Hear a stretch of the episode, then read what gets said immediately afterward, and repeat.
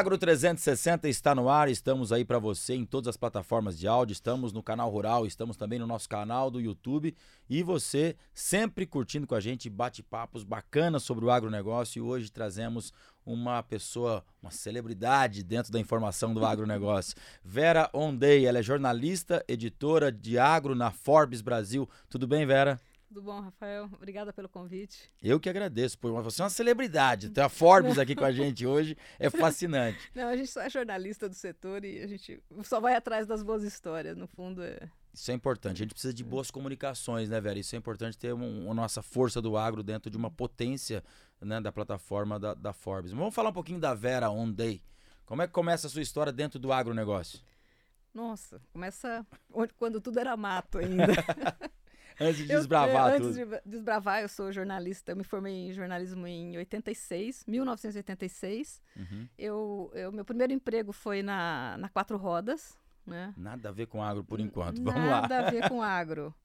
É, embora eu, eu, eu, eu, eu nasci no interior, Você né? é de onde? Eu sou de Santa Fé do Sul. Eu morava do lado de um, de um delegado agrícola, né? Uhum. E eu ia nos dias de campo com ele. Era criança, 13 anos, 14 anos. Eu ia nesses dias de campo, mas ia porque eu gostava, não porque pensava em fazer comunicação no agro. Eu cheguei a prestar vestibular para agronomia, no mesmo ano prestei para agronomia, mas prestei para jornalismo.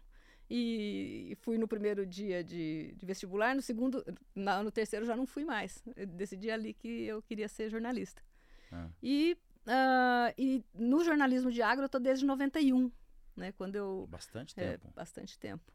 Eu, eu sempre gostei da, da é, dessa ideia, né, de fazer algo que tivesse um peso social. Né? E para mim, falar da produção de alimentos, falar é, falar do, num produtor rural, para mim tinha uma, tinha uma função social isso. Isso que me atraía no jornalismo agro. Mas quando você formou, você falou foi para quatro rodas. Começou então eu me formei na quatro rodas. Você já pensava em fazer alguma coisa ligada para o agro ou não? Não, nada. Não, me, não pensava nisso. Eu, eu, quando eu me formei, eu já estava dentro da editora Abril, é, é, fazendo, prestando um serviço, né? É, e, e eu a, a, proposta era ir para quatro rodas, porque não havia nenhuma mulher né, na, na quatro rodas. Uhum. Falou, vamos, vai, vai ser lá a primeira mulher lá a trabalhar no, nos guias. Ah, tinha, ah, já tinha trabalhado uma jornalista, mas não feito um teste né, para uhum. trabalhar na, na quatro rodas. Eu fiquei pensando, falei, ah, bom, eu vou, eu vou. Aí fiquei bastante tempo lá na, na quatro rodas. É, num período em que o, a, tirar férias, né? Você cuidar da sua saúde mental não era, não estava no, no, no dia a dia das né? pessoas. Né? É, não existia isso.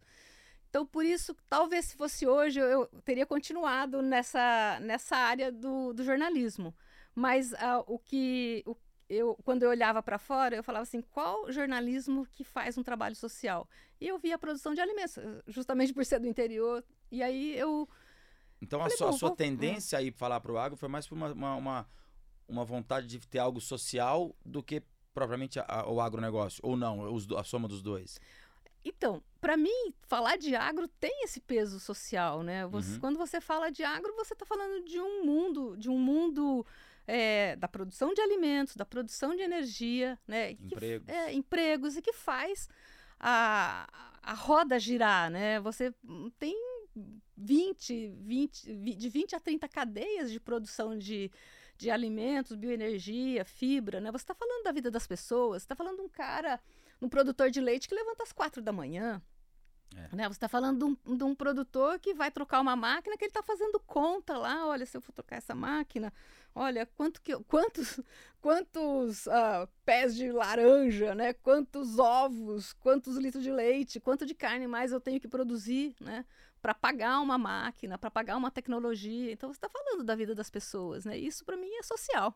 E aí nesse clique de, de, de, falar, vou falar do agro, então foi 91 que você falou que começou. Foi 91. E foi é, para onde? Eu comecei num, num jornalzinho que chamava Lá em é, Santa Fé do Sul ainda? Não, aqui em São Paulo já. já. São Paulo? Era um jornal, era um, era um veículo de uma, de uma Uh, era um veículo de uma distribuidora de carnes uhum. que eles não, não existia consultorias ainda todas as consultorias maravilhosas que tem hoje não existiam e eles pegava um preço nos frigoríficos e depois fazia um boletim e mandava para os clientes deles. Eu falei, ah, vou lá, né? Uhum. Aí uh, vi que eles precisavam de, de, de uma pessoa para tocar esse serviço e fui. Aí, certo dia, chegou lá uma revista, né? DBO. Aí eu abri a revista. Falei, ah, quero trabalhar nessa revista. Pus minhas coisas debaixo Olha do braço. Legal. Liguei pro. Você não conhecia a revista ainda? Não conhecia. Eu ali lá, Demetrio Costa, marquei uma entrevista com Demetrio. Aí cheguei lá. Você ó, nem conhecia ele, não, não sabia conhecia. quem era. Cheguei na sala dele, lembro até hoje. Ele olhava as coisas assim, era tudo coisa de, de, de turismo, né? Tudo. Aí eu falei, bom, vim para trabalhar aqui, né? Aí ele passou, aliás, passou a primeira matéria foi sobre cavalos. Cavalo. E a primeira matéria do agro foi sobre cavalos, depois foi que uma que foi, sobre... você lembra? Qual foi, foi a matéria? Sobre... Ai, foi um foi um levantamento sobre o manga larga. Olha né? que bacana. E depois eu fiz uma matéria sobre uh, sobre uh, gado, né, sobre produção de boi. E, e aí falei, é isso que eu quero fazer, é isso, é esse o mundo que eu quero me dedicar como jornalista, né? É, e, e aí fiquei na DBO. Mas, mas de cara, é. quando você mandou, fez o contato com a DBO, você já levou o currículo e chegou, já, já, já acertou de cara? É, eu, eu levei meu currículo, o que que era? Era um... Era um eram uh, Aquele matérias. jornalzinho, né? Você... Era, o jornalzinho ele me contratou por conta disso, porque eu ficava vendo números lá do, da, da venda de, de carne, dessa, dessa, desse boletim, né? Chamava Informe Boi. Uhum. E, e ele me contratou por conta disso. Mas o que eu levei foram matérias da época da quatro rodas, né? É, ah, a experiência, é. então estava só com na, na, questão do, do automobilismo. É, exatamente. Na, principalmente na área da, de viagens, né? Foi para isso que eu, que eu fui para quatro rodas. Eram os guias na época, a gente fazia os testes de 50 mil quilômetros dos carros.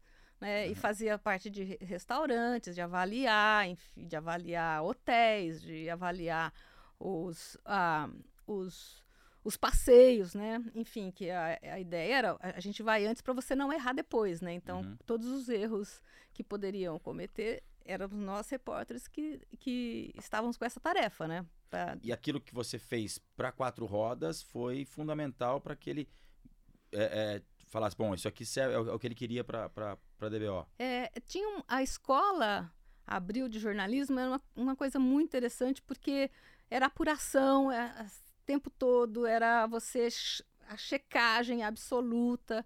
Enfim, isso me ajudou muito no jornalismo, quando eu passei para o jornalismo agro, que era contar as histórias, principalmente na, na DBO, que é uma, uma revista que faz uma tradução da técnica, né? Era, uma, é traduzir para uma linguagem jornalística uma técnica de inseminação, uma técnica de, eh, de como cuidar da pastagem, né? Enfim, no, e numa época em que as tecnologias estavam chegando no setor. Eu lembro quando eu comecei, sabe, você falar de dar um sal proteinado para o gado dava uma matéria de capa, né? É. Então, Era só o sal, o sal, é, o sal fino, né? é, O sal exatamente. Branco. Então, é, era, era, um desafio também, né? Você aprender a linguagem, aprender as técnicas, né? Estudar um, um tema que você vai falar. Vou falar de. Porque o seu conhecimento técnico nesse momento não era tão grande, então, dentro do agro. Quando eu entrei no agro, eu não, não, não sabia a diferença de um pé de boi para um pé de mesa. Né? é verdade. Eu, eu gostava do tema, mas eu não tinha nenhuma, nenhuma informação. Quando eu entrei, a primeira coisa que eu pensei, falei, bom, vou fazer um curso de zootecnia, né? Para uhum. Pra ficar uma pessoa pra entendida aprimorar da coisa. o conhecimento.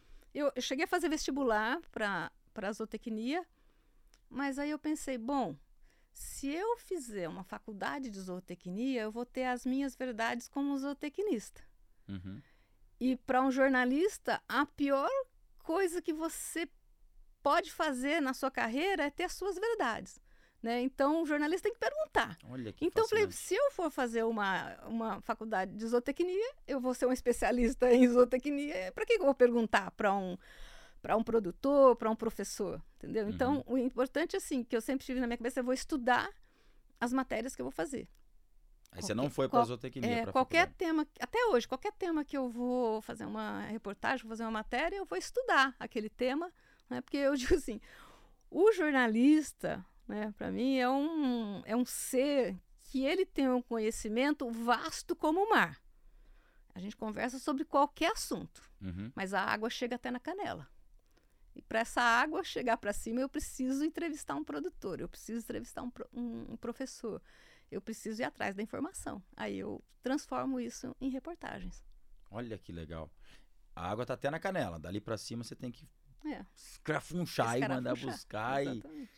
Não ter medo de fazer pergunta, né? Não ter medo É. né, nunca de fazer uma pergunta. Sofreu muito preconceito nessa época de uma mulher entrar no meio do agro pra entrevistar. Você fazia o quê?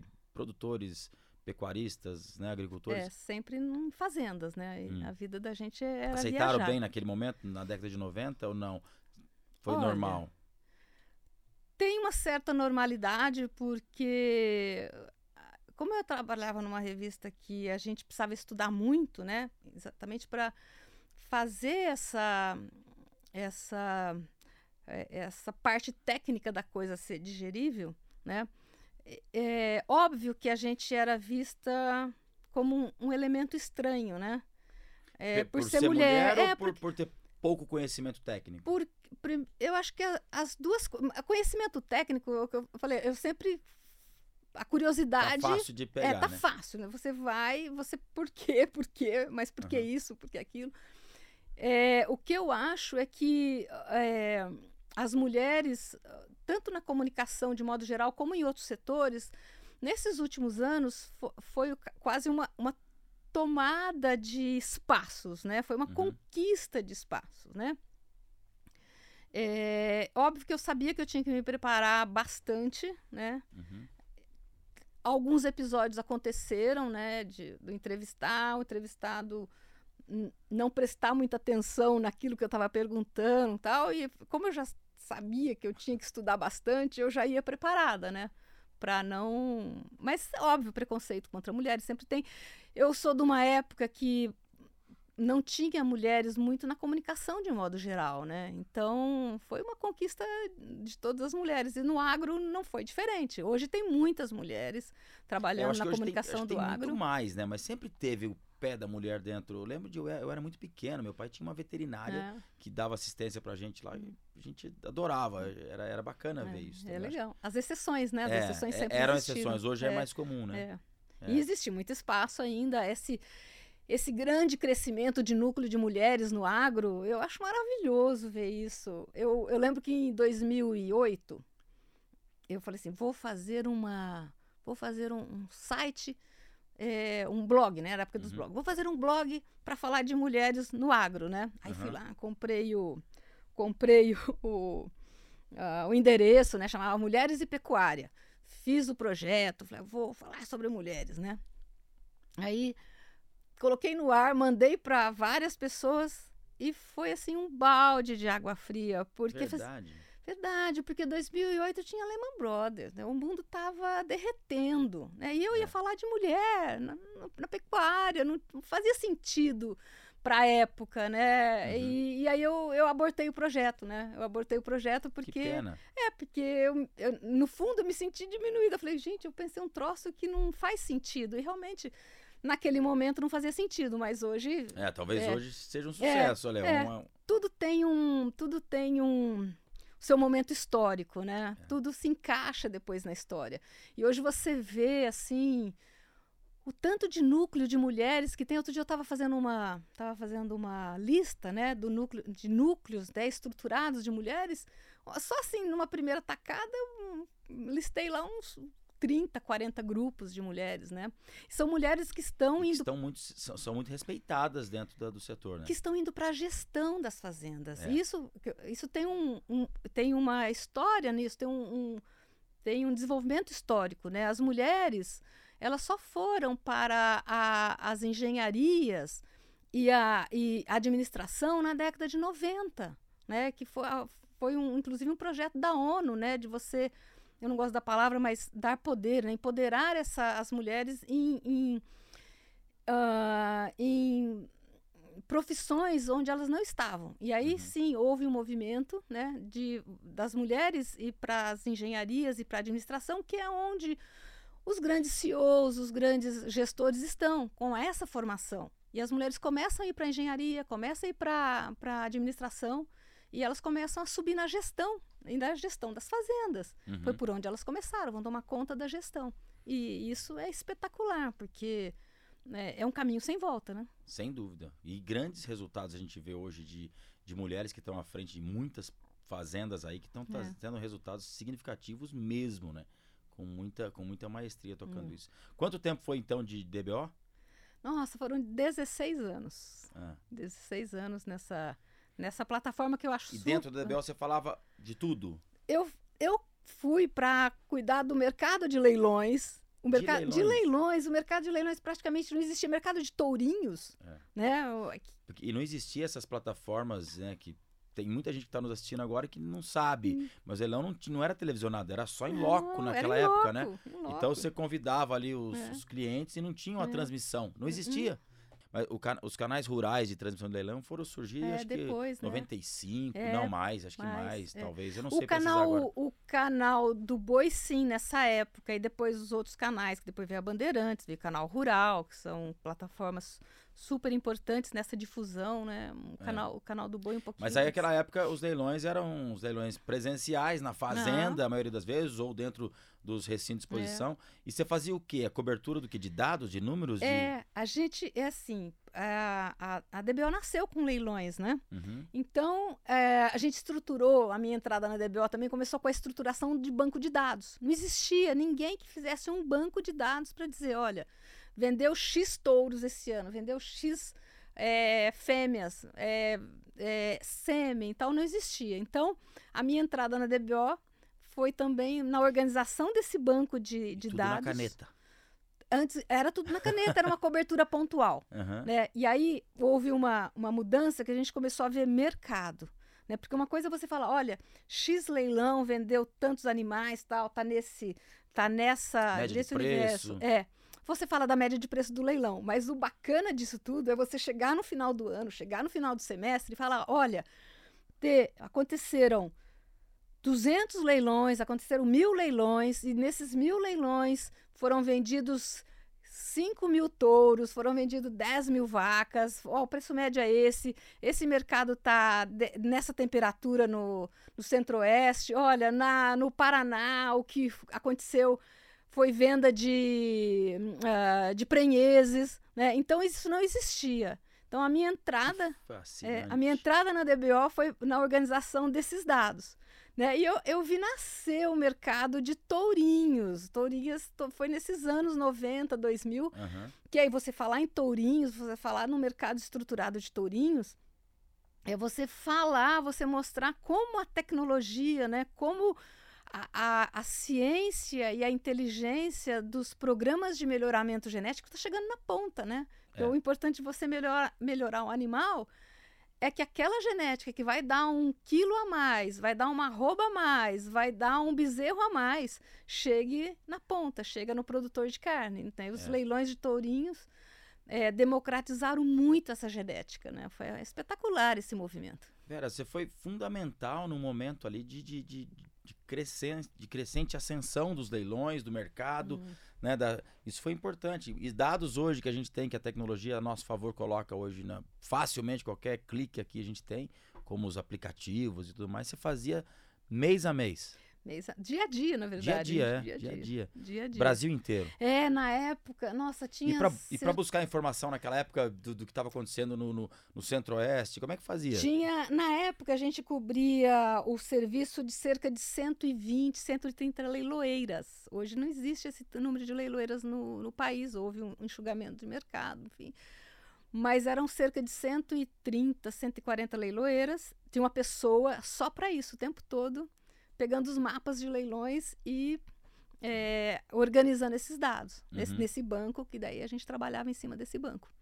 Olha e cobrindo bacana. pontualmente os leilões, né? Indo em leilão, conversando com os produtores, conversando com, com os compradores de, dessa genética.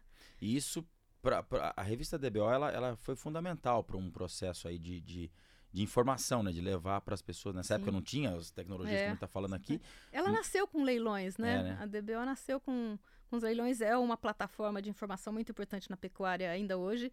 Eu sou eu sou cria dela, né? No agro eu sou cria da, da DBO. Aí depois, em 2010, né, uh, eu fui convidada para ser editora da Dinheiro Rural. Dinheiro Rural. Da, que é da editora 3. Aí fiquei 10 anos como editora da Dinheiro Rural, que aí, na verdade, era um jornalismo também que era pouco ainda difundido na época, que era o jornalismo de negócio mesmo, né? De falar é, do agro como um negócio, né? Como tanto é que quando eu entrei lá, eu, eu é uma coisa que me, me é, me incomodava muito, que eles falavam, ah, é a, é a caras do agro, né? Porque falava só de, de, de gente que estava em, em... Celebridades. É, celebridades e tal, né? Aí eu falei assim, nossa, mas isso não é legal, né? Aí eu fui conversar com o, o Lula. Mas esse slogan, é, ele era o quê? Era, não, a gente era, ouvia. Era, era de, nos paralelos, né? É, ela, ela gente, não, ela não, não se assumia é, nessa, nesse, nessa não, posição. Não, mas aí um dos diretores falou, não, a gente acha até legal falar isso porque é uma maneira de, de se diferenciar, uhum. que é contar a história de um produtor do ponto de vista de negócio dele. E aí eu fiquei apaixonada por isso, né? Porque Aí independe do tamanho do produtor, né? Independe se ele é um produtor lá que tem 100 mil hectares, 200 mil hectares, se ele tem 30 mil bois, se ele tem 100 mil bois, ou se ele tem 10 hectares, ou se ele tem uh, 5 mil, mil bois. É, qual que é o negócio, né? Qual que é o negócio por trás da, do que ele faz, né? Ele, é. ele, ele é sustentável do ponto de vista social, econômico, né? ele, ele faz o quê, né? Que, que, no fim do dia, o que, que gera né, de riqueza para a sociedade aquele produtor? Independe do tamanho, é o negócio dele. É, eu sempre faço essas perguntas, essa pergunta para entrevistados aqui na questão do pequeno, né? O pequeno tem que ser tão valorizado quanto o grande. Né? O resultado dele, em percentual, por vezes, pode ser muito mais é. significativo. É. Né? E, e, e, esses pequenos precisam de um apoio é. né? da nossa o, o, pequeno, o que me incomoda quando você fala em, em, agricultura familiar, no pequeno produtor, é ver esse produtor, é, desculpa a palavra, como um jeca, né? Como Exato. uma pessoa. Isso me incomoda muito como jornalista, né? Porque ele é um produtor rural, ele tem que ter a melhor tecnologia para a realidade dele, ele tem que ter os, as melhores ferramentas para para a realidade dele uhum. e ele tem que sobreviver com aquele com aquele negócio, ele tem que ter uma vida digna com aquele negócio, ele tem que criar os filhos dele com aquele negócio. E é muito difícil você fazer, porque hoje a, a, o resultado está em larga escala, né, Vera? Então, eu acho grandes que, é, resultados estão em larga escala. Mas a, as cooperativas respondem a esse responde. responde a essa demanda do pequeno, né? Eu, ontem eu estava no eu estava, esses dias eu estava no, no congresso da Ciaves, né, que é de aves e suínos. Uhum. Tem grandes produtores? Tem, mas essas duas, essas duas cadeias, ela é praticamente comandada por grandes cooperativas formadas por pequenos produtores, né? Então, é. quando esse, quando esse produtor entra em contato com uma tecnologia, né, que é lá o produtor de ovo que ele produz um ovo a mais, né, produz um, é.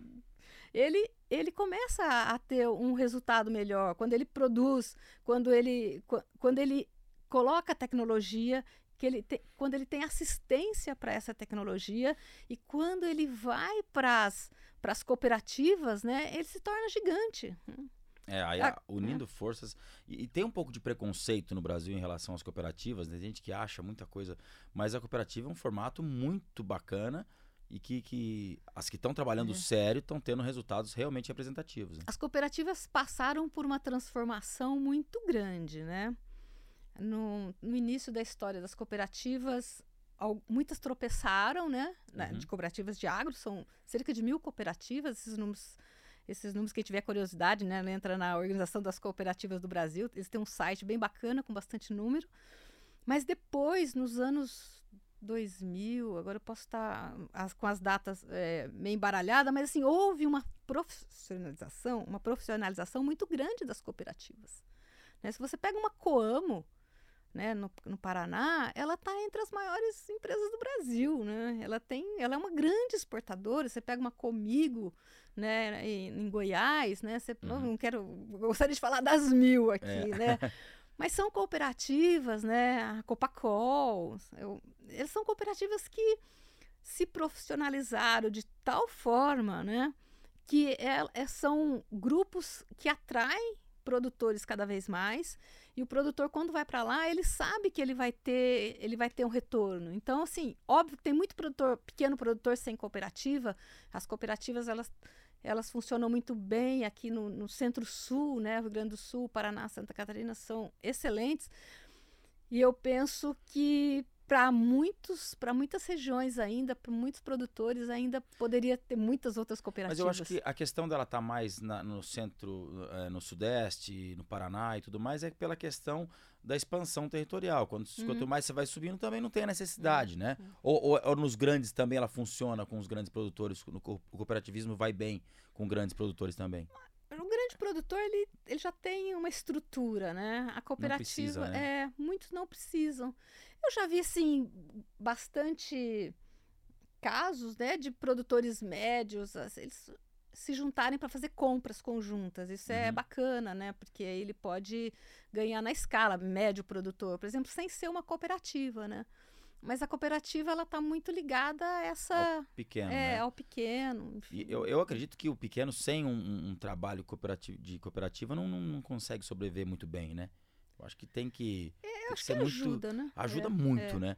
Mas eu acho que é, é, é, é fundamental aí, tá, a união de forças é, bacana. É, bem bacana. Mas na Dinheiro Rural você estava lá firme, forte e, e já veio direto para Forbes? Como é que foi essa Não, transição? eu voltei para voltei para DBO porque eu, eu gosto muito. Mas quando você foi picadinha pelo agro, você não quis voltar mais pro abo para quatro rodas ou qualquer. Não, Aí, nunca mais, não, nunca mais pensei em. Quando tomou a, é, a vacina não, do agro, você não é, tirou mais o pé? Não, nunca mais. Aí você voltou? É. Eu voltei para a DBO porque eu, eu, gosto muito dessa área da transformação digital. Uhum. Eu acho que tem é um, é um mundo espetacular. Você está dentro desse movimento, né? a gente está no olho do furacão e quando você está é. no olho do furacão é, é difícil você enxergar o todo. Eu acho que todo mundo que fala em transformação digital hoje é, é esse esse redemoinho, né, de coisas acontecendo. E aí o, o Demetrio me convidou para voltar para fazer essa, essa parte da transformação digital. Eu fiquei um ano e meio lá e aí bateu outro outro bichinho dessa transformação do agro que é para falar que é falar para fora do agro, né? Isso, essa é uma discussão do setor, isso né? Isso é fantástico, isso é fundamental. é agro. uma discussão gigante no setor falar para fora do agro. E aí a Forbes falou, olha, vamos falar de agro? Eu falei, mas Forbes, não, eu sempre trabalhei em veículo do setor, né? Aí, vamos falar de agro? Eu falei, mas falar para quem? Bom, para fora do agro. Falei, bom, então vamos para a boca do leão, falar para fora do agro. E tô lá um ano, e um, fez um ano agora em abril. Mas aí na, na, nessa questão, quando você voltou para a DBO, você estava fazendo só nessa transformação é. tecnológica aí é. e tudo mais. Que a gente fica assustado, né, Vera? O que será que vai vir depois disso? Parece que não tem nada mais para evoluir, de, é. de repente vem surpresas tecnológicas aí para gente eu acho que a gente está no início ainda, né? Olha, em 2004 eu ganhei um prêmio ah. do, em agro e, e, teve uma palestra do Geomir Betting, uhum. que é um, um, foi histórico, né? Uma pessoa histórica na, no jornalismo econômico e ele foi dar uma palestra nesse evento. E ele falou uma coisa que, eu, que nunca mais saiu da minha cabeça porque ele falava justamente das transformações né, tecnológicas e digitais que o mundo experimentaria em né, 2004. Uhum. E ele falou uma coisa, ele falou assim, olha, na verdade, eu queria ser neto de mim mesmo, para ver o que vai acontecer no futuro. E eu falo a mesma coisa, hoje eu gostaria de ser neta de mim mesma, porque é, tem várias transformações, né? Uma é dessa da comunicação, porque você não tem mais não é mais unidirecional a comunicação. Né? Uhum. A, a internet trouxe essa comunicação em rede, né? essa comunicação que todo mundo fala com todo mundo. E, para mim, é, o jornalismo nunca foi tão importante porque você, você tem uma curadoria para falar isso, né? para fazer isso. Né? Uma coisa é, é você estar tá num grupo né? e as pessoas se comunicam e falam e todo mundo produz conteúdo. Né? E o papel, eu acho que o papel do jornalismo hoje é qual é a curadoria desse conteúdo, quais são as formas, né? A gente pensar em como você chegar na, em quem consome essa, essa informação, né? Tem um, tem um mundo, né? Tem um mundo dos influencers, né? Tem um mundo da, do, dos é podcasts que tá, É. dos podcasts que estão estourando, isso é uma maravilha. Tem um- uma televisão já não mais é, falando ah, com horário marcado, mas ah, sob demanda do, do, do- sobre a demanda de quem está consumindo. Tem a- as a- o, o impresso, né, fazendo essa transformação, que o papel é o de menos, o que, É. o que importa é a comunicação que está lá, né? O rádio, tudo está em, em- em transformação constante. Então eu penso daqui, pô, o que, que vai ser daqui 10 anos, né? É. O que, que vai ser? Como é que vai ser essa experiência né, do consumidor de, de informação? É, nós vamos falar já já dessa, dessa passagem para Forbes aí, como é que foi essa comunicação toda, mas antes, Rede Brasil de Jornalistas Agro. Essa, nós vamos falar da Forbes já já, mas essa rede é de uma importância fundamental também, né, Vera? Olha, é, a gente está bem empolgada com esse, com esse projeto que é muito novo, Uhum. É, embora tenha uma história, né? a Rede Brasil de Jornalistas Agro ela foi institucionalizada agora, dia 7 de abril passado, que é o Uhum. dia do, do repórter. E, mas é um movimento é, que começou em 2013, né?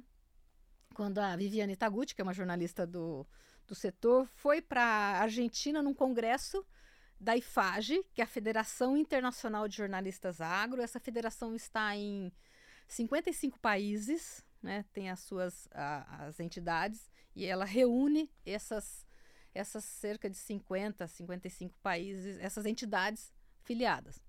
A partir dessa, dessa participação da Viviane, que quando ela voltou para o Brasil, falou, gente, vamos organizar um grupo de jornalistas agro, né?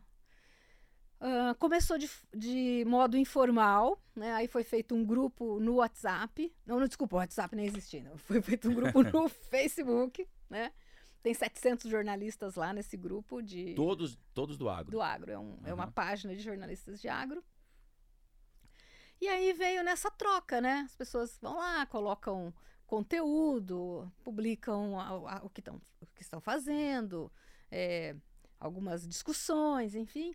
Quando foi em 2019, é, veio um grupo de jornalistas né, ligado à IFAGE para o Brasil. Eles vieram conhecer o sistema de produção do Brasil e quiseram conhecer essas pessoas que faziam parte do, desse grupo que estava lá no, no Facebook. Aí a gente organizou um evento, né? Uhum.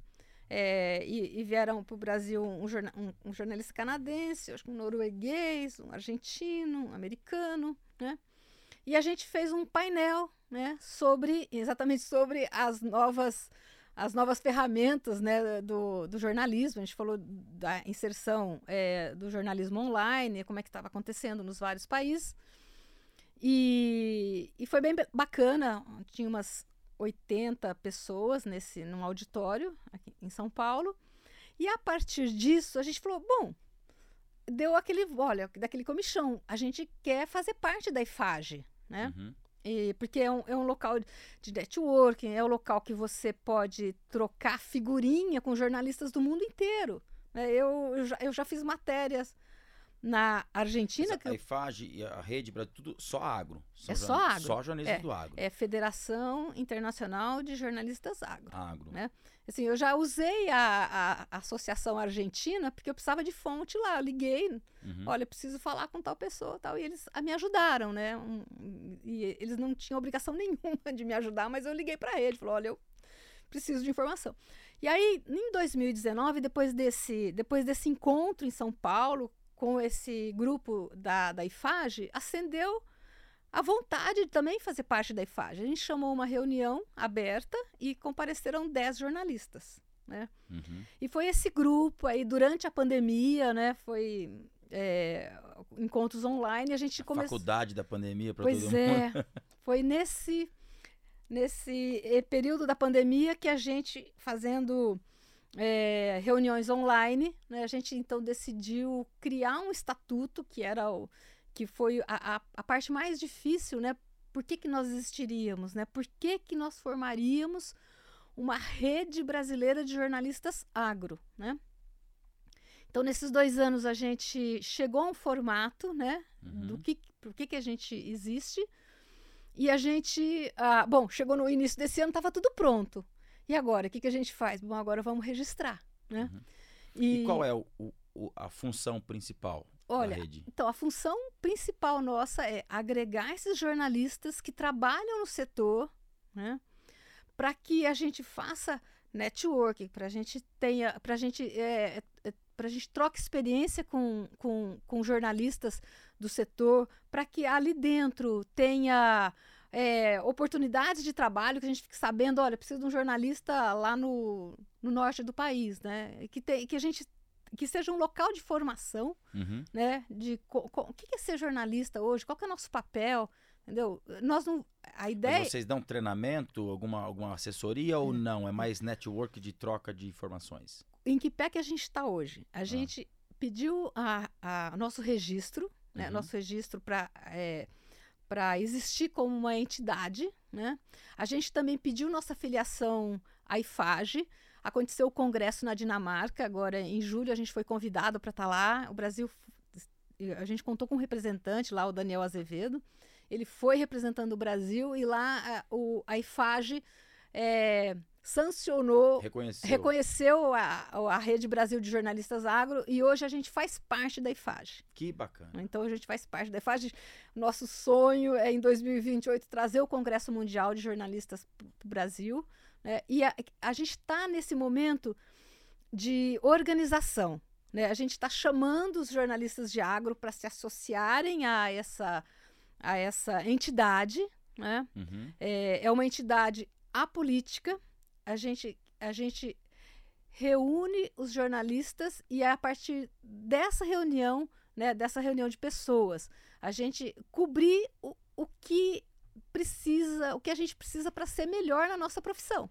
Né? Então, eu, eu, eu tô deixando mais pro final pra gente falar sobre a Uhum. Forbes, mas não vou conseguir, que eu queria te fazer umas perguntas sobre a comunicação. Vamos lá. A Não, comunicação deixa eu do falar ar. antes, olha, Ah. todos os jornalistas agro estão convidados a fazer parte dessa rede. Que maravilha. E o ano que vem, eu, eu sou presidente, por força do estatuto, para você registrar, você precisa, é, você precisa ter uma, uma diretoria, mas a, a primeira, a primeira escolha de um presidente vai ser o ano que vem, quando a gente chamar as eleições. Então vamos, vamos fazer campanha Vamos, já para Eu não vou entrar em política, não quero nenhuma polêmica, mas eu acho que hoje o desafio da rede quanto da sua posição dentro da Forbes seja o mesmo, levar a verdade principalmente para o público urbano. Eu sinto que hoje a gente vê, você ainda há pouco mencionou a questão dos influencers, que por vezes isso se torna um perigo, até na hora eu mencionei, que são perigosos de repente quando levam uma inverdade para as pessoas. E eu vejo que o- o agro é muito tem hora que precisa muito ser levado com verdade. Você tem esse desafio dentro da, da rede ou mesmo na Forbes, essa responsabilidade? Olha, essa, essa é uma responsabilidade do setor, né? Eu, Sim, é, mas é, É uma responsabilidade também do setor, é uma responsabilidade das, das empresas que cobrem o, que cobrem o setor. Né? É, mas é uma batalha. é uma batalha Porque diária. a gente vê, eh, a gente vê aí certas situações de, É. de, de situações. Eu recentemente conversei aqui com o pessoal de um projeto de olho no material escolar, Hum. onde eles estão lutando aí porque o material escolar está trazendo algumas coisas preocupantes para nossas futuras gerações. É. E a sucessão do agronegócio é um negócio preocupante, É. né? E aí quando se leva informações, principalmente para o setor urbano, é muito complicado. A comunicação é um, algo muito É, é que muito com- necessita de cau- cautela É. e cuidado. É muito, eu assim, a comunicação é muito complicada porque no Brasil houve uma ruptura, né? Houve uma ruptura quando o Brasil se industrializou, quando o Brasil se urbanizou. Porque você não conhece praticamente ninguém que não tem um tio que é que, que Uau. é Que foi que foi sitiante ou o próprio avô. É. Então, a gente é uma hoje um- uma geração que tem aí por trás muita gente que vê que, que saiu do campo, né? É. Enfim. Mas houve uma ruptura quando o Brasil se industrializou, porque o agro tinha, a, tinha uma imagem, né, de que vo- você ficar no campo, você ser do campo era uma coisa atrasada. Né? Então você vinha para a cidade, era uma demanda do Brasil industri Ser do industrializar. agro era, era falar errado, andar de calça É. rasgada. Às vezes sabe que até Jeca. eu tenho A um pouco, eu tenho um pouco de, de, de- eu não me sinto tão à vontade com festa junina, você acredita? Porque eu sou do agro e eu não sou daquele jeito. Eu não, minha calça não é cheia de, de, de remendo, eu não falo errado, não tenho dente preto. Então, assim, existe uma, uma reconexão. Uma, é necessário na comunicação uma reconexão com esse Brasil rural, com esse Brasil que dá certo, né? com esse Brasil que. Com, com- com esse Brasil que preserva a sua reserva legal. Esse, que tem muito produtor que preserva além da reserva legal. Ele tem uma área maior. Eu já vi Muito. muitas fazendas, muitas que o produtor falou assim: olha, por mim, eu não desmataria mais nada. Eu posso, dentro da lei, eu posso, mas eu não desmataria mais. Se ele ganhar para preservar aquele. pra que a árvore tenha mais valor em pé que deitada, né? As pessoas vão preservar. E, eh, fora o que ele tem que preservar por lei. E, e- Né? Então, mas essa comunicação que é o perigo, porque você vê hoje a Europa, né, por vezes dando paulada na gente Uhum. aqui, falando que o produtor rural brasileiro está desmatando, está queimando tudo, está fazendo. E, e essa responsabilidade de vocês é muito grande de levar isso de forma correta. Olha, é- é, eu sempre tive na minha profissão que a informação muda o mundo. Mu- né? Então você tem que informar, né? Você tem que informar. E, e eu eu acho que academia, eu sempre falo, academia catequiza, né? Eu, eu adoro conversar com o produtor, porque ele tem aquele no dia a dia lá, ele vai falar, se ele falar de, de ah, ah, pastagem, ele vai falar de pastagem a vida inteira e é lá, é lá que a gente vai pegar a informação. O comunicador, ele não catequiza, ele informa, Uhum. né? Então, a, a melhor maneira do agro é, ganhar né, a sociedade é informar, informar, informar. E é uma, é uma tarefa diária e é uma tarefa, não é uma tarefa fácil, não é uma tarefa de um dia para o outro, porque a comunicação é uma construção. Né? Você fala, você bate, chega uma hora que vira, que vira aquele. Mas você não acha é. que a, a comunicação fora do agro, por vezes, está dando muita paulada no agro de forma errada? E não deveria ter um, um, uma- um contra-ataque, eu não sei qual seria a palavra certa para te colocar aqui, de como nos defender nesse sentido? Então, você falou uma palavra fundamental, contra-ataque. Uhum. né? Eu acho que a, a comunicação no agro, ela não pode ser no contra-ataque. Né? Ela tem que ser proativa o tempo todo. Você não pode só se comunicar quando você é atacado. Ou quando, você- quando tem uma quando tem uma coisa que um fato que não é verídico, né? Eu vi muito tempo nos últimos tempos, principalmente, você separar o joio do trigo, né? Uhum. Vamos separar o joio do trigo, né? Um cara que vai lá no local, que ele desmata ilegalmente, né? Esse cara não pode ser considerado um produtor rural. Esse cara vai contra, só que ele é confundido com o produtor rural porque ele tá lá. Esse cara, eu já vi falar, é cadeia para ele. Se ele desmata é ilegal. Concordo. né? Então, separar o joio do trigo é, é uma coisa fundamental, né? E, e o, Eu acredito assim, e nós produtores rurais estamos juntos para combater esse cara que está Sim, fazendo legal. Porque é minoria, né, sim, Vera? eu, olha, é minoria. Eu, eu tenho uma. Eu, eu- assim, é episódico isso que aconteceu.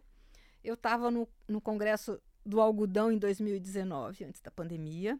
Eu não vou falar o nome, mas eu queria entrevistar um grande produtor. né? Uhum. Eu lá, olha, você não quer falar comigo? Ah, não, acho que não. Falei, aí fiquei lá, né? Dali a pouco ele empatando minhas costas, falou, vamos falar? Vamos. Aí que- tinha umas informações que eu queria pegar nele, que era uma pauta muito bacana tal. Eu estava conversando com ele, de- aí o telefone dele toca. Tinha duas fazendas dele pegando fogo. Uma fazenda de Nossa. soja. Duas áreas de soja pegando fogo. Né, que tinha pulado do vizinho para ele. Ele falava assim: Eu odeio fogo, eu odeio fogo. Né? E ele, aí ele falou assim: aí começou a fazer conta lá: olha aqui, quanto, quantos, é, quanto de soja eu vou perder. Esse, esse, eh, todo esse, essa área de soja, né, que já era em plantio direto, plantio direto é uma coisa espetacular para o Brasil. Uhum. Ninguém no mundo tem a área de plantio direto que o Brasil tem. Ele falava assim: olha, agora eu vou demorar cinco anos, né, para devolver para a terra a estrutura física, né? Que, que a gente construiu com o plantio direto. Isso vai abaixar a produção dessas áreas. Ele falava assim: eu odeio fogo, eu odeio fogo, né? Uhum. Então, assim, é, é, então é, é, tem uma parte que é mentira. Esse produtor não quer fogo na fazenda dele. Se você vai para Goiás, por exemplo, nessa época, os produtores ali do Vale do Araguaia estão todos assim de butuca em pé. Onde tem um foco de fogo ali, eles estão todos prontos para ir na fazenda do vizinho apagar. Né? Porque ele não em quer mutirão, que o, ele, é, ele, não quer que o fogo chegue na fazenda dele. Uhum. Esse produtor não quer, porque o fogo na fazenda dele é prejuízo. Né? E agora, a, a, o fogo daquele, daquele que desmata ilegalmente, aquele tem que ser combatido, inclusive pelos produtores. Eu concordo plenamente. Eu acho que tem que, exatamente o que você falou, separar o joio do trigo. Onde está tendo o, o, desmatamento errado, onde está é. tendo é, trabalho escravo, vamos lá combater. Né? Agora, não pode é, ter a informação errada, uhum. como eu vi com a Carol aqui na, na questão do, da, do material escolar, onde passa-se situações que não são é. embasadas no que acontece no é. dia a dia. É, são informações que talvez para uma época tinha sentido, hoje não tem mais. Né? Tinha Mesmo... representatividade é, no momento. É, né? é, poderia ter num dado momento, não tem mais hoje. É a mesma coisa que a gente é só fala. atualizar. É, né? exatamente. A mesma coisa. Ah, vou, vou vou bater no Monteiro Lobato, né? Por, uhum. por determinadas é, mensagens que tem na obra dele. Monteiro Lobato é maravilhoso, né? É. Mas teve coisas na época que ele escreveu que hoje não casa mais, né? Uhum. O que você acabou de falar, o Checa Tatu, eu, é. é, aquela coisa do da, todo rasgado, enfim, hoje não faz mais sentido, porque assim, o, qual que é, por que, que o agro do Brasil é espetacular? Primeiro porque ele usa muita tecnologia, sabe? Ele a, a, a, o, todo o maquinário, toda a parte genética, isso tem atraído as novas gerações. Uhum. Né? Se você pega a Europa, pega os Estados Unidos, a idade média dos produtores é muito mais alta que no Brasil. Exatamente porque trabalhar no campo hoje, você você tá lá numa máquina, né, que ela é um é um mundo de é um tecnologia, um mundo de tecnologia, e isso atrai a juventude. E, e, esse pessoal quer voltar para o campo porque faz sentido para ele, faz sentido fazer uma carreira. Uhum. E isso é uma, é, um, é uma realidade do Brasil, uma realidade do agro brasileiro, ter essa juventude. E você está vendo uma, uma, uma, uma crescente da, da, dessa sucessão no agronegócio? Eu acho que tem, é, tem, uma, tem sucessores é, altamente ligados às, às modernidades, né? Uhum. Por uma questão muito simples. O agro é um setor que precisa de tecnologia, é um, é um setor que ainda vai desfrutar de muito, é, de muito, uh, é, muito ferramental tecnológico. Se pensar em inteligência artificial, se você pensar em machine learner, se você pensar em, em, em uh, edição gênica, né? Hum. Se você pensar em insumos biológicos, é uma revolução que, que, que já começou. Eu acredito assim. Em... É, esse ano, com a questão da, da Ucrânia, com né, os defensivos aí, hum. os. Hum. Uh, uh, uh, já houve uma evolução no Brasil Sim, muito grande muito. Né, de, de, de, de se virar com o que tinha, né? E, vai, e isso vai apertar mais ainda. Eu, assim, nos últimos 10 anos houve uma, o agro dos últimos 10 anos é muito diferente dos agros dos anos 80. E a questão do fertilizante foi meses, talvez semanas, para criar novos artifícios para sobreviver é. o agronegócio. É, o que vinha, o que vinha paulatinamente acendeu. Acendeu, Acendeu. É. Hoje os insumos biológicos, você pensar nos insumos, naqueles fungos, naqueles, naqueles uh, é, insetos, naquela, naquele tipo de, de material biológico que pode te ajudar na lavoura, hoje está todo mundo olhando para isso todo mundo, todo mundo. Vai substituir 100% do, do químico? Não vai. Não. Né? É, pelo menos a tecnologia nos diz isso hoje. Mas vai. Pode mudar completamente daqui a pouco. Pode. Mas é. esse é um mundo que eu fico, eu fico imaginando daqui 10 anos.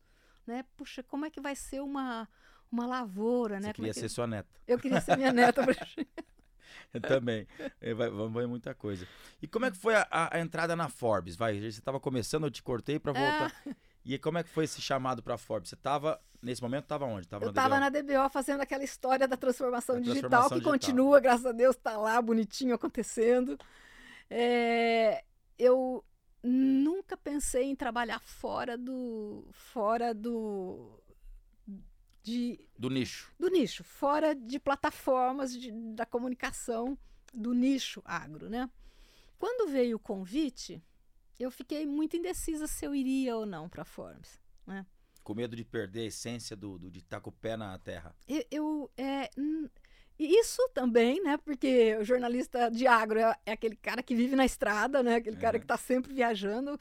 Uh, uma vez eu fui cobrada, ah, mas vocês viajam muito. Tá? Eu falei, olha, o dia que plantarem soja na Paulista e boi na São João, a gente para de viajar. então, assim, a, a, equipe inteira viajando o tempo todo, né? tem que estar tá lá. Então, assim, eu, eu pensava, bom, por que, que eu iria para Forbes se eu não vou falar, né, a princípio, para o produtor? E a gente fala o produtor, evidentemente, mas o, o Você público. se especializou da... nisso, né? Em falar eu me produtor. especializei isso, né, nisso. Eu, eu, eu estava ali no mesmo nível a conversa, né? Aí eu pensei, bom, se o agro fala tanto em falar para fora, ah, vamos para a boca do leão, vamos falar para fora, né? Que e, desafio, é, e, e, a Forbes tem isso, né? Ela tem lá os seus 6 milhões de seguidores no Instagram, enfim, é um case... Ela já falava para o agronegócio de alguma maneira? Esporadicamente, né? Uhum. Não é que não falava para o agro, né? A agro estava dentro da área de economia, né? Então, anualmente, eles já, nos dois anos anteriores à minha entrada, já tinha um, já tinha um, um especial de agro, né? É, e, e, e, isso é, é, normal no Brasil pela importância do, pela importância do setor. E aí, com a minha entrada, então vamos abrir uma vertical agro. A vertical agro da Forbes no Brasil é a única no mundo nos 28 países em que a Forbes está. Então, o Brasil única. é a única no mundo que tem uma vertical agro. E a gente, fa é, e a gente fala para esse público que desgarrou, né? Que desgarrou do agro. Né? A gente fala para o público. Eu adoro ver, por exemplo, matéria de agro nas outras editorias, né? Esses dias saiu uma matéria de agro, que maravilha. Tem uma matéria de agro em, na editoria de tech, tem uma matéria de agro em mulheres, tem uma matéria de agro na editoria de economia. Por quê? Porque daí é sair do seu nicho lá e tá lá. Eu, evidentemente, eu, eu quero que as pessoas venham até o Forbes Agro ali da editoria para ler, mas é uhum. muito bacana ver temas né, que são de agro em outra editoria, porque tão, pega um público que que está fora do produtor, né? Que está fora. E, do... e, como que você vê a aceitação desse público de fora? Por exemplo, você mencionou aqui a questão de mulheres, uhum. né? Tem uma matéria do agro na, na, na, no setor da setor, né? Das mulheres. Uhum. Como é que é a aceitação disso para o público urbano que está que tá como audi na, na, audiência de vocês? É, a gente monitora muito isso, né? Qual, qual é a audiência? Existe uma curiosidade né, da sociedade de modo geral é, para as coisas do agro que dão certo. Quando, quando você faz uma faz alguma coisa, dá uma notícia, que aquilo pega na vida da pessoa, ela reage. Porque aquilo, falar do falar de um. Sabe lá, a gente fez uma matéria uma vez que deu uma audiência terrível, que eram, eram chinelos feitos de bagaço de cana, ou seja, de açúcar, né? Hum. As pessoas, pô, eu faço, uso um chinelo que tem cana de açúcar, que tem açúcar ali no meio. Então, assim, uhum. eram coisas que, para esse público, não, não, não tinha relação, entendeu? Uhum. E agora tem. Então é você fazer essas conexões, né? Evidentemente, para ele porque desses 6 milhões de seguidores que você mencionou, uhum. é, uma grande maioria não é do agro diretamente, a, né? A grande maioria, não, a grande maioria. A gente está falando para um público Totalmente que, urbano, é, talvez. Totalmente urbano. Totalmente e quando você urbano. coloca uma matéria, por exemplo, daquela vaca que foi comercializada por 7 milhões de reais hum. e tal, aquela história toda, como é a aceitação disso nesse mesmo público? Então, aí é a curiosidade, né? Curio... As pessoas é, têm uma curiosidade natural pela coisa, né? Realmente, a até citou, teve Deve ter explodido é, na, na, na, é, na, na plataforma, explodiu, porque tem a curiosidade, né? Por que, que uma vaca né, custa esse preço? Por que tá, tá na casa do milhão, né? Uhum. Então, é explicar para esse para esse público que é aspiracional, né? Que ele, ele às vezes nem, nunca nem teve do lado de uma vaca dessa, provavelmente nunca teve na frente de um animal de genética, né? É. Mas explicar para ele que, por exemplo, quando você trabalha na genética, que você coloca é, um, uma rouba a mais, né? Se aquela vaca tem uma genética para dar uma rouba a mais, que ela vai, ela pode transformar um, transformar um, um, um plantel, né? Transformar um rebanho, né?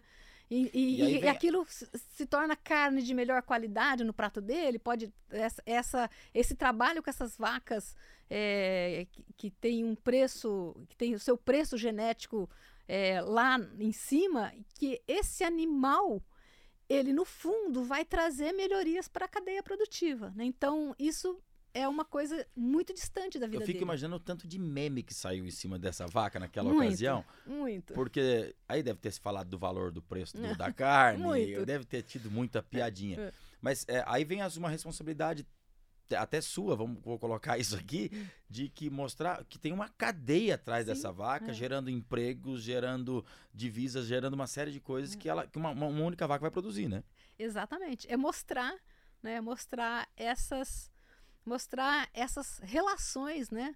do agro que para ele é uma entidade abstrata com o dia a dia dele, né? Com o dia a dia, quando ele vai no mercado, quando ele compra um pé de alface, quando ele compra um, um pedaço de carne, ou quando ele come um ovo, né? Isso uhum. é agro. Eu, eu, brinco muito, ah, tudo é agro, não, tudo é agro, claro. tudo é agro. E é mesmo, né? É, eu uso eu uso uma frase que é o seguinte: se você já se alimentou hoje, agradeça um produtor rural, uhum. não tem outra, outra maneira. Uhum. E outro que eu digo que você, pelo menos uma vez na vida, você vai precisar de um médico, de um uhum. advogado, né, de um dentista. Agora, do produtor rural, você precisa dele todo dia. É.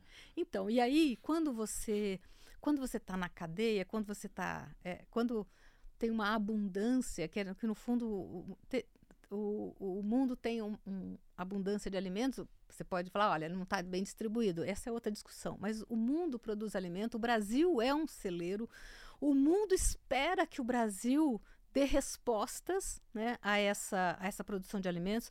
Evidentemente, tem outros países buscando por tecnologia. É, é, provavelmente daqui 10 anos, daqui 20 anos, vai ter produção na África, produção na, na Europa, é, na, no leste europeu. Mas o imediato agora, o Brasil está saindo na frente de produção sustentável, produção é, com ambientalmente correta, produção que leva é, riqueza para o campo, que leva riqueza para a sociedade. O Brasil tem essa tem essa essa capacidade, né? E é. isso é, precisa essa comunicação é que vai fazer com que a sociedade reconheça isso. Né? Eu acho que cada vez mais. Já, você já vê uma, uma diferença, alguma. Tem como medir alguma temperatura no fato de você, desse um ano e pouco que você está dentro da Forbes, você conseguiu levar uma informação? Você sente esse, esse, prazer de ter mudado alguma opinião, alguma coisa nesse sentido? Ah, é uma delícia. É assim, é, trabalhar com comunicação é uma delícia. Se eu, se eu tiver uma segunda vida, que eu volte como jornalista de agro. eu quero ficar por aqui. É, é, tem essa, essa, essa aproximação né, da Forbes ser uma ser um, um, um, nome muito forte, né? Ele tem uma é um peso muito é um, grande. É um peso muito grande, né? Então um, uma um, uma marca dessa ter o agro dentro já quer dizer alguma coisa, é. né? Da importância do setor e, e, e colocar é, colocar temas do agro, né? Então, coisas num, num, é numa num local tão diverso, né? A gente fala, a gente, a gente como Forbes fala de das mulheres, fala de money, os, as listas, né? As, as listas dos milionários e tem um, um, assunto importante que é o agro, né? Uhum. Então a gente a, a gente coloca um, um holofote, né? Tem um holofote dizendo, olha, Forbes também tem agro. Opa, tem muita curiosidade também de saber, né? Por que, uhum. que a gente está lá, o que, que a gente faz, né? Enfim, levar informação. Essa, essa é o nosso nossa maior missão, né, como jornalista, é levar informação correta, né? Agora, você também, no seu pessoal, tem um trabalho muito bacana de ativismo aí, de, de, de, é, de cães de rua, essas coisas todas. Você faz um trabalho legal com isso aí também, né? Ah, eu gosto. Eu, tudo que é vida animal, eu gosto. É, é. é, é Eu, eu acho falo... que importante é, é, que eu vi que você faz uma questão para adote um, um é. animal em vez de comprar Isso, e tal, uma coisa assim, tira. assim nesse sentido, é. né? Tem que tirar da rua, né? Tem. O animal.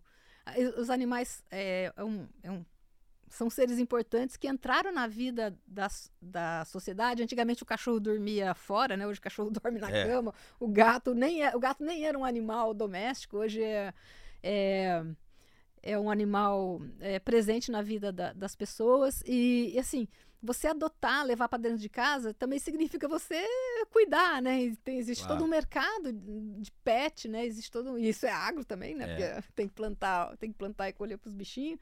Mas é importante sim você você ter essa consciência de que é, os animais é, são são seres que precisam de cuidado, né? E é. em qualquer lugar. Bem-estar animal no, no agro é um assunto Nossa, da maior importância hoje. Maior importância.